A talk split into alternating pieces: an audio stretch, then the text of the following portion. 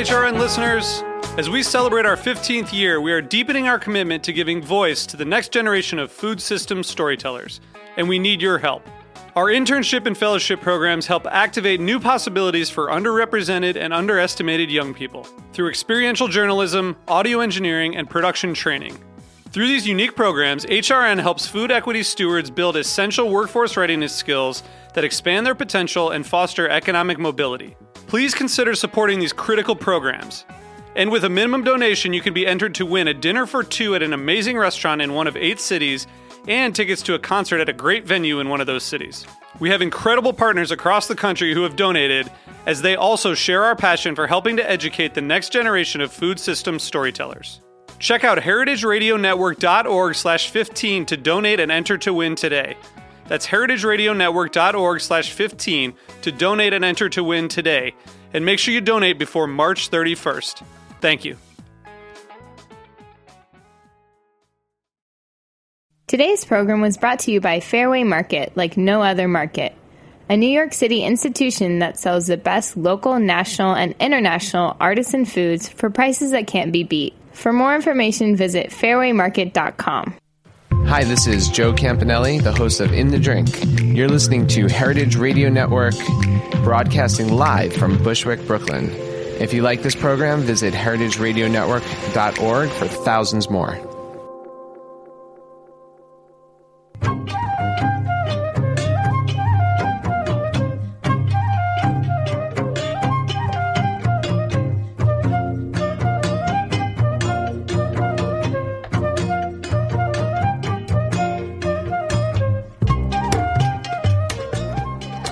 Hi, and welcome to A Taste of the Past. I'm your host, Linda Pelaccio, on this half hour journey through culinary history. And what a journey we're going to take today. We're going to be talking about Chinese cuisine.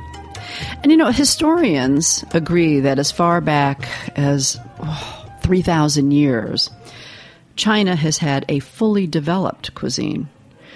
But they don't really agree or even mention what the cuisine was or what specific foods were used, although techniques are known, and techniques are very important. And not only are techniques and ingredients very important, but names of dishes are very important. If you were offered a dragon and phoenix platter with magnolia slices, would you have any idea what you were eating?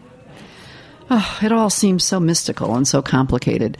But here to demystify much of that is my good friend and Chinese cuisine scholar and cook, Kian Lam Kho.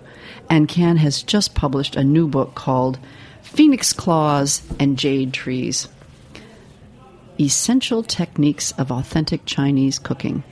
Welcome, Kian. This is this book I know is a long time coming, right? Well, first of all, thank you for having me here. My pleasure.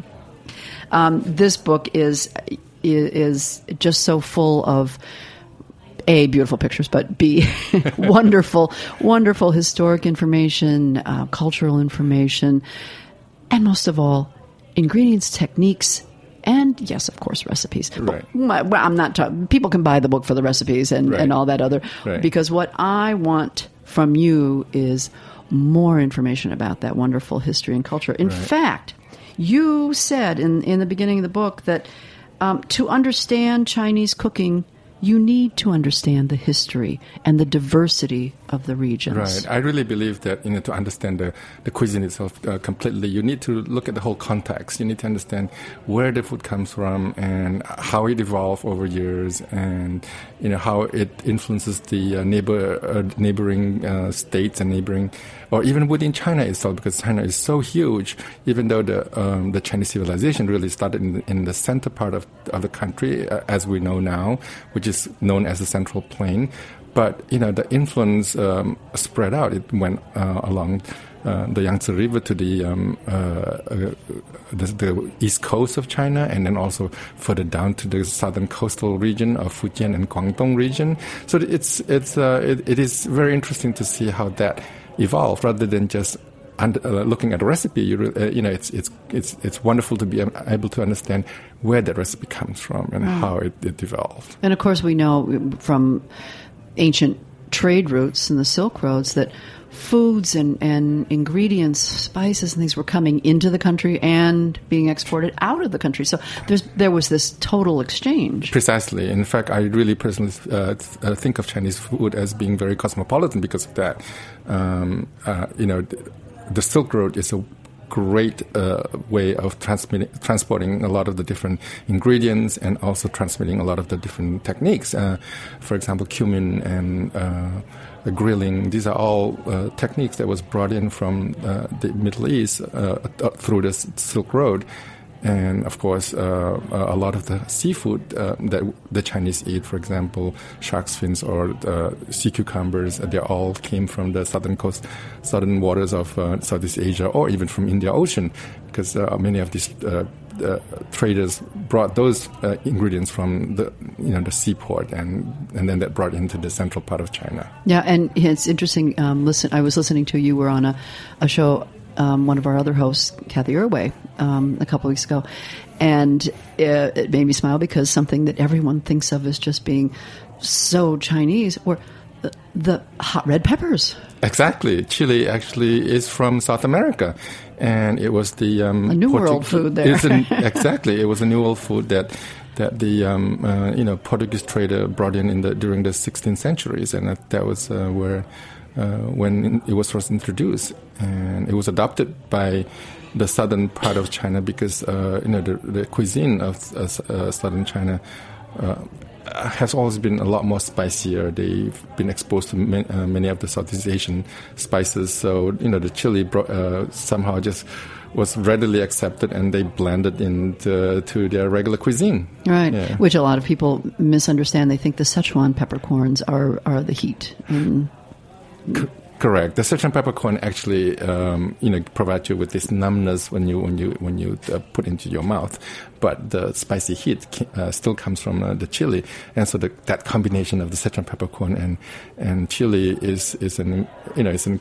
a really incredible sensation. yeah, it, it really is. and very addictive too. That's right. That's right. Um, you know, it's interesting because you you outlined an ancient banquet, and you know, was older than Roman history, but I could have sworn that I was reading Roman history because the banquets, the the whole format of the banquet, as you said, hasn't really changed, and it's the same as you read in, in as I said, in, in you know more Western civilization in mm-hmm. Roman history about banquets. Absolutely, uh, banquets. Uh, you know, has been around for a long time, and and for the the very first rec- record of banquets uh, was uh, this uh, feast um, uh, just between the, the interregnum period of Qin Dynasty and Han Dynasty.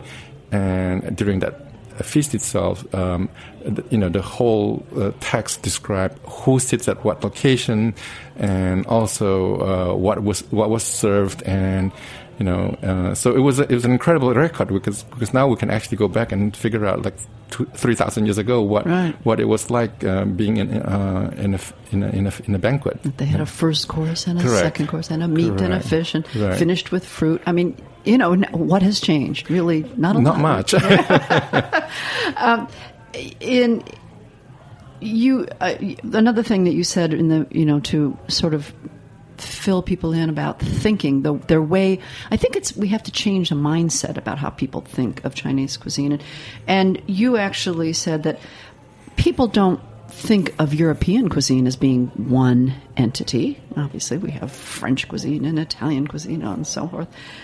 Well, so it is with China, right? Correct, correct. China is so huge, um, you know, and and the the local ingredients are so diverse that um, you know each region developed their own um, uh, type of cooking. Uh, although many of the techniques were actually very similar, uh, but you know they adapted to um, the um, local ingredients and local uh, local taste. Uh, as far as spices and, and, herbs are concerned, they're all you know very often are very local. Um, but the techniques is basically the same, and it's the same thing as in European cooking, I believe. Um, you know, there are slice, dice, and right, fry or boil. Right? There's there's a whole set of standard techniques, but you know, each region has their own um, adaptation of that technique, and you know, I think uh, this is what a lot of people don't understand. China has the same diversity. Uh, uh, unless you understand all those diversity, really, you're not going to be under- able to understand the full impact of Chinese cooking. Right. I mean, I think um, many people, a lot of people, most people know a difference between, let's say, Cantonese cooking and, and Sichuan cooking. But you do a fabulous job in in this new book of really going through each region and describing the region, describing the cuisine. How, how many regions are we talking about? Where, who, and who's decided on right. these regions? Well, you know, I um, when I was uh, writing the the, uh, the, section on regional Chinese cooking, I was struggling with the idea of what I should include um, because uh, there is this whole concept of the eight major uh, eight major cuisine of China, and eight, you know, so eight according eight, to eight regions, uh, right? according to eight regions, right? Mm-hmm. But that was basically established um, like in late um, 18th century, uh, early 19th century, when uh, people would, you know, would just aware of the Han cooking, which is one of the one of the ethnicity in, in China, and that's the majority uh, ethnicity in China. And so all these eight cuisines are really just the Han cooking, but doesn't include all the minorities around the uh, western part, the southern part, uh, and even the northern part.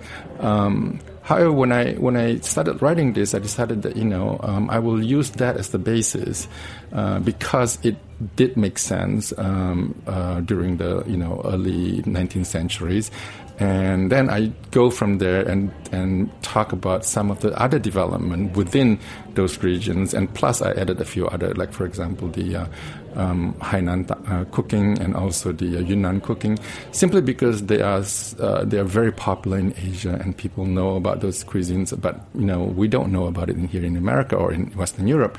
Um, and I decided that that way, you know, uh, I'm showing the diversity a lot more than just including just the eight uh, the uh, major cuisines. Right. And I didn't. I decided not to include a lot of the minorities simply because, first of all, I don't even, I even understand it myself. it's, a, it's, a, it's a large region to, to study. Well, not only that, but you but you relate so many of the. Um, the names, the types of dishes, and the styles of cuisines to the the many different dynasties, which go back how many years? Uh, uh, you know, four thousand. Four thousand years. Yeah, yeah. Right. Um, right. So that, but those have pretty much that is pretty standard. The what is related to which dynasty? Correct. Um, you know, the truth is, we really don't know what exactly was served during that time. The only thing that we can uh, uh determine from the records is from tombs records uh, tomb records. Ah. And, uh, you know, these are all archaeological sites that uh, people have uh, dug up. And from those sites, you, you we, um, you know, people find um, the cooking utensils, and they also find, uh, um, you know, uh, records, for example, in the tombs of, of inventories of ingredients and inventories of um, you know cooking utensils and so on. So those, so we're only able to determine that there's a particular type of cooking vessel plus a different type of ingredients, but we don't really know exactly how yeah. it was made. Well, of course, they must have been boiling the meat, right? right. But actually, uh, boiling and steaming, we we almost. Uh, we can almost always say that that is definitely um, uh, two of the very basic ingredients because we, um, they, uh, you know, archaeological finds uh, found cauldrons, uh, and and so we know that has uh, and also there's descriptions of uh, food in some of the uh, uh old texts that talks about you know um, boiling meat and, and, and certain root vegetables in, in, in, in liquid. So we know that that, that probably exists. Uh, and in fact, one of the tech, uh, terms that's, that's been used since 4,000 years ago is called gung. And gung actually really means boiling to in, mm. uh, um, you know, meat into it. But now in, in, in the modern um, uh, interpretation of that gung actually has become a uh, soup that's been thickened. So if you if you're served like um, a, uh, a, corn with chicken soup uh, and it's like a thickened uh, uh, silky kind of soup, that's usually so known as gung, uh-huh. right? So we do have a, a, few of these this term that has um, you know, reta- been retained over th- over years and um, and also steaming is uh, is very common during that time because we were able to actually find uh, utensil that that looks like um, uh, uh, layers of, of steamers with, with perforation at the bottom. But what, what they didn't find is the cover. They, didn't, they, uh, they were not able to find any cover that would cover those. Uh-huh. So the speculation was that the covers were actually made from wood or bamboo. Bamboo. And or that's even why, large rock, who knows? Well, um, I don't know. Yes, Yeah, no. that's true. You, You we, don't know. we don't know. Yeah. But that, the speculation was that it was probably uh, um, wood, a yeah. wood that you know didn't survive thousands of years. So Right. that was that was one of the um, speculation. Interesting. Well, you relate a, a beautiful story about your travels and your visit to uh, Cheng, the, this little village of Cheng Kan, talking about these, you know, these old techniques. Uh, tell us uh, that about that. Journey. yes, that is a beautiful little village that I visited uh, near this uh, mountain called Huangshan. And um, it was an, a, a village that's been uh, uh, designated as, a, you know, um, United Nations historical uh, preservation uh, region, and so everything there is preserved. Uh, sort of almost like the time stood still and you know you can go back and see what it was like um, probably about 200 years ago because that was when uh, uh, you know that village was very actively quote unquote developed you know. um, Well, so pe- but people are still living. in people the are still living there. People are still living there. Right. Exactly um, and you know what struck me when I went into the kitchen in one of these houses was that it is so simple. Uh, it, all there is is this little stove. It's a brick stove with two holes, um, and below the holes are uh, wood burning, uh, uh, you know, uh, fires, and uh, on those two holes were um, and above it you see this little uh, exhaust uh, again it was uh, you know just sort of like a brick uh, um, built hole with with a slight um, angle so you know to bring in uh, to to exhaust the smoke out and that was it. It's as far as the kitchen itself, and then and then it, you know, I looked at the utensil. Basically, there was just one. Uh, there were two woks on the stove, and one of the wok has steamers in it, and the other one is just open so that you know you can stir fry. So basically, you're just steaming and stir frying, and the wok can also be used for braising.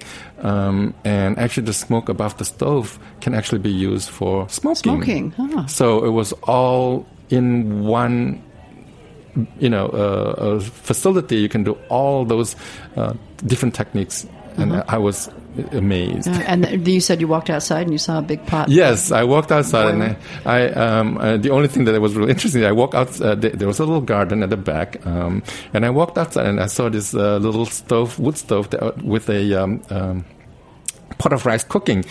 And interestingly enough, is the, the pot itself was uh, the insert of those um, uh, rice cooker, modern rice cooker that we that we see. but They- yet it's sitting on right, multi-purpose. Oh, that's interesting. That's great. Yeah. Well, um, we're going to talk about more about this with uh, my guest Kian Lam Kho, and also about some of those enigmatic names of the dishes and how we got them when we come back after a short break. So stay with us.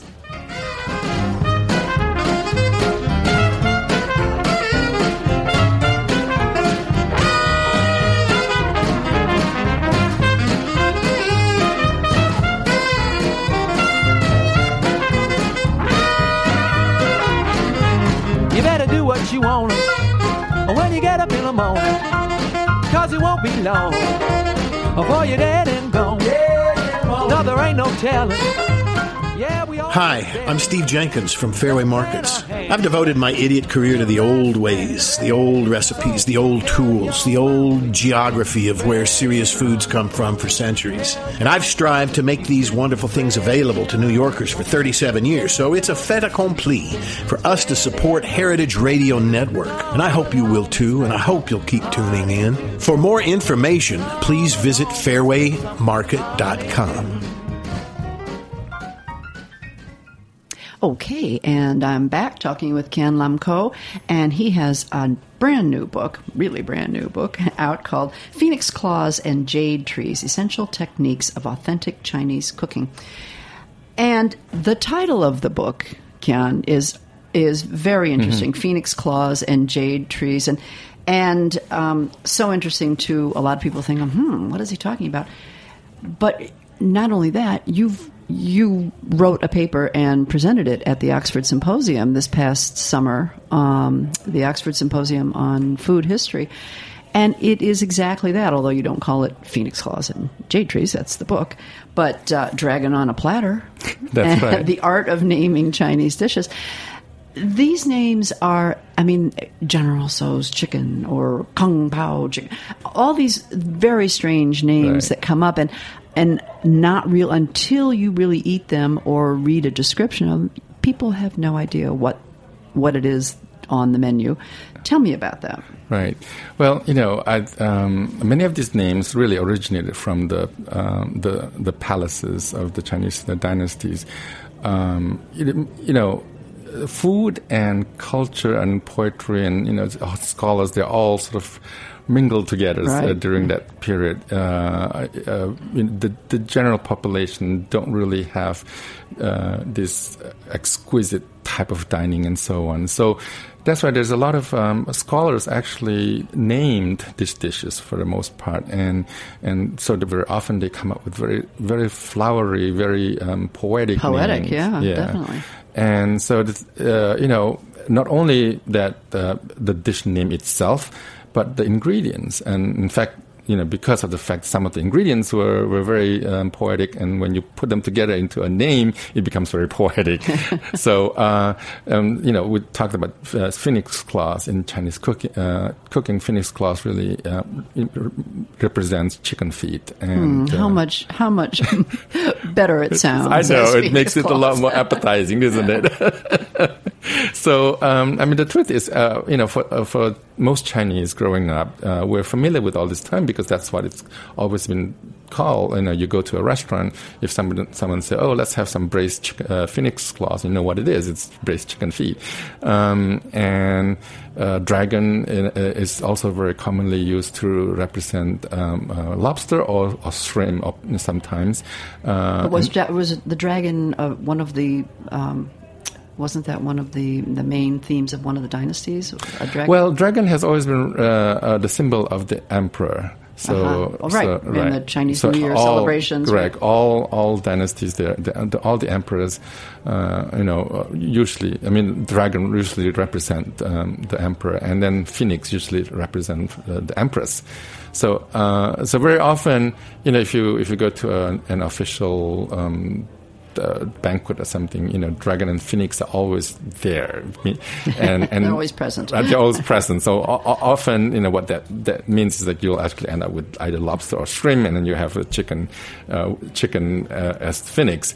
Uh, but yeah, these are these are these are. Uh, um, you know, representation of ingredients, but at the same time, there are dishes that um, uh, are poetic because simply because they are served for a, very specific reason. Um, um, that um, you know for an auspicious uh, uh, purpose of a of a birthday party or a wedding or something.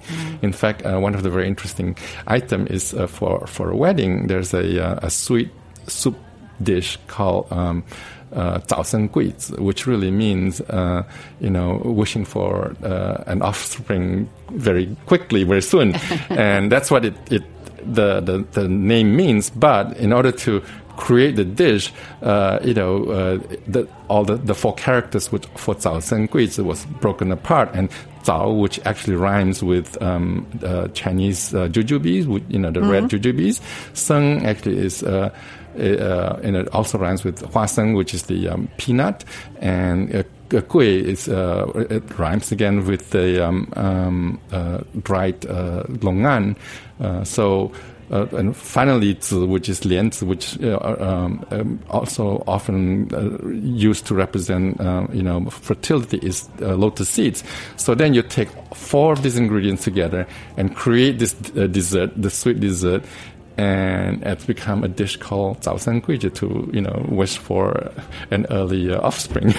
and, and and I would assume that most people are aware of the significance of, of these symbols and dishes over the years. Be- correct, because this is such a such a common item now that you know you go to a bank uh, a wedding uh, a party or a wedding, you know, celebration somewhere. Almost always there would be one of these dishes comes up, and people know about it. Right, right. Yeah. So Well, you were um, on the show with me. Oh, it was about three years ago, I Oh, think. while now, ago, yeah. yes. and um, it was it was for Chinese New Year. New Year. We were talking about right the dishes and celebrations of Chinese New Year, and that too has a significance. of- Absolutely. Um, you know, the, the the so-called New Year cake that usually we served during Chinese New Year is called nian gao, and nian actually means sticky, uh, and gao is cake. So um, you know, when you put those two together, because nian also sounds like a year or New Year, um, then you know those sticky rice cake becomes a New Year cake.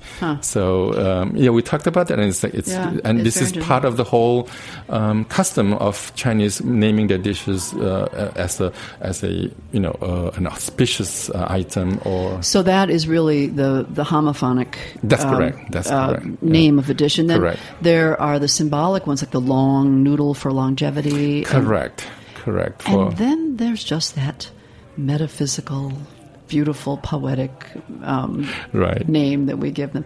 But you mentioned that um, often the dishes are named um, for plant, animal, or a precious jewel. correct. And and so emerald, we hear a lot of emerald.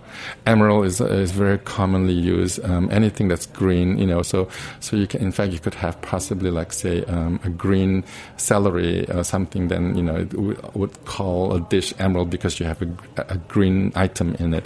Um, jade is also Right. commonly used. The jade trees The jade being- trees being yeah, uh, uh, Broccoli, uh, bro- right. Chinese broccoli.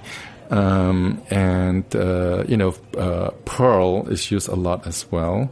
Um, for example, there's uh, there's a dish which is uh, beef ball or meat, uh, meatballs with um, uh, sticky rice uh, uh, uh, covering the whole thing, and we call it the the pearl studded meatballs. Pearl-studded meatball, right. So so it was like you know the uh, it's just very poetic. It has such wonderful uh, uh, you know uh, uh, implication when you just read the name. Even the techniques have a, a couple of them that I can think of offhand have very poetic, very um, beautiful sounding, tech like velvet. The technique of velveting. Mm-hmm. Well, you think of velvet, obviously, and it, it's fuzzy, soft to the touch, Exactly. Mhm. and and that, but that is a specific technique. That is right? a specific technique for for stir frying. Um, you know, you know uh, what what we do is we uh, would marinate the meat with a combination of starch and wine, and sometimes with a little bit of egg white. Egg white, yeah. And uh, those combination, when you coat the meat and then you quickly, uh, you know, uh, cook cook it through like a either oil or water. It becomes this beautiful, silky, uh, velvety cover on a, on the meat before you stir fry. And after you've done that, then you stir fry with, you know, um, the aromatics and the other vegetable ingredients and so on. But that particular technique itself really is a, a wonderful way of sealing meat, yet also providing this nice, smooth, uh, silky texture on the outside. To velvet the chicken sounds so much nicer than dredge the chicken, chicken. dredge it in a bowl of egg and, and flour. right. Um, I, and I'm trying to think of what other techniques might have some poetic names, but um, that is just, it's such a, as you said, the cooking culture, it, it was all, they all mingled.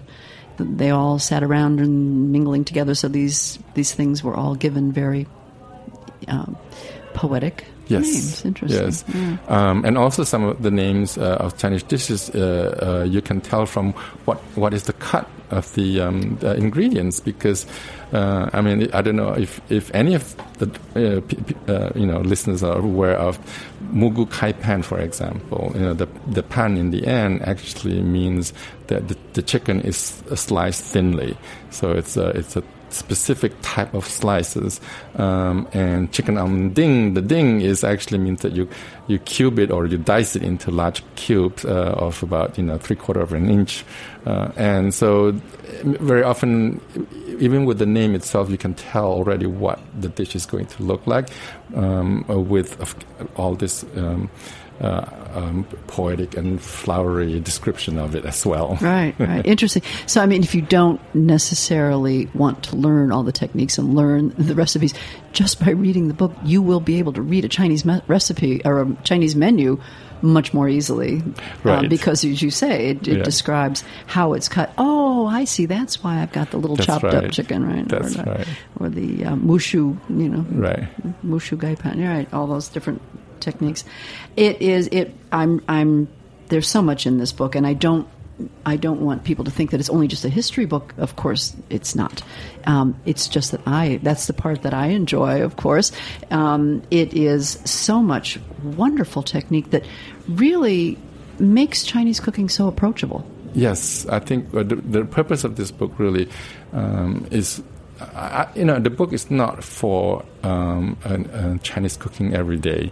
It's really for Chinese cook, uh, food enthusiasts who really want to understand the technique, and it it gives um, uh, an, in a very detailed step by step definition of what each techniques uh, are, and um, you know hopefully with understanding the technique you can then be creative or be innovative with it after right. you know once you know the technique then you know you can adapt to your own um, flavor or you adapt to your own local ingredients because I do understand that you know not not uh, uh, everywhere uh, you can find the, the, kind of exotic ingredients that you that that is required for Chinese cooking. But you know, it, it can be adapted, and there's nothing wrong with that. Right. You know. And in today's markets, I mean, there are so many international markets that where these ingredients are available. Mm-hmm. True, years ago, can, it was not. Right. And you can also mail order many of these right. items. Right. Right. right. right. Yeah. Well, I just want to congratulate you on a beautiful job. Thank you. Book that contains, for my interest, so much history, so much background, and descriptive um, uh, detail, as well as the actual physical techniques and, and recipes. Phoenix claws and jade trees. Now you know what you're eating phoenix claws and jade trees. Okay, we've demystified that one for you. As always, a pleasure. Kian Lam Kho, thank you very much. Thank you. And thank you for listening. I've been your host, Linda Pelaccio, on A Taste of the Past.